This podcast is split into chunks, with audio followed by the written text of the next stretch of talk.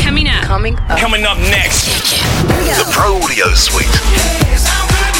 Sneak peek. How much is this sucker? 5,000. Yeah. Nah, this is like seven, eight hundred bucks. I bet. No, no, no. It's five thousand. No, it's five thousand. It It is is, 5,000? thousand. Yeah. Yes. Holy moly! Yeah. No. I, It needs to be.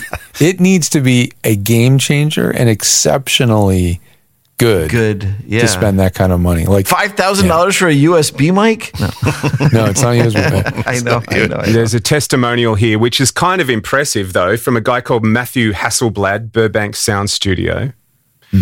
Not that he's impressive, but the, if, the, if what he's saying is true, it's impressive. It's saying, now that I've used the Konos, I don't know if I could go back to a normal boom. Super impressed with the new boom mic. We got crisp dialogue from 20 feet away. Yeah. Wow. Okay.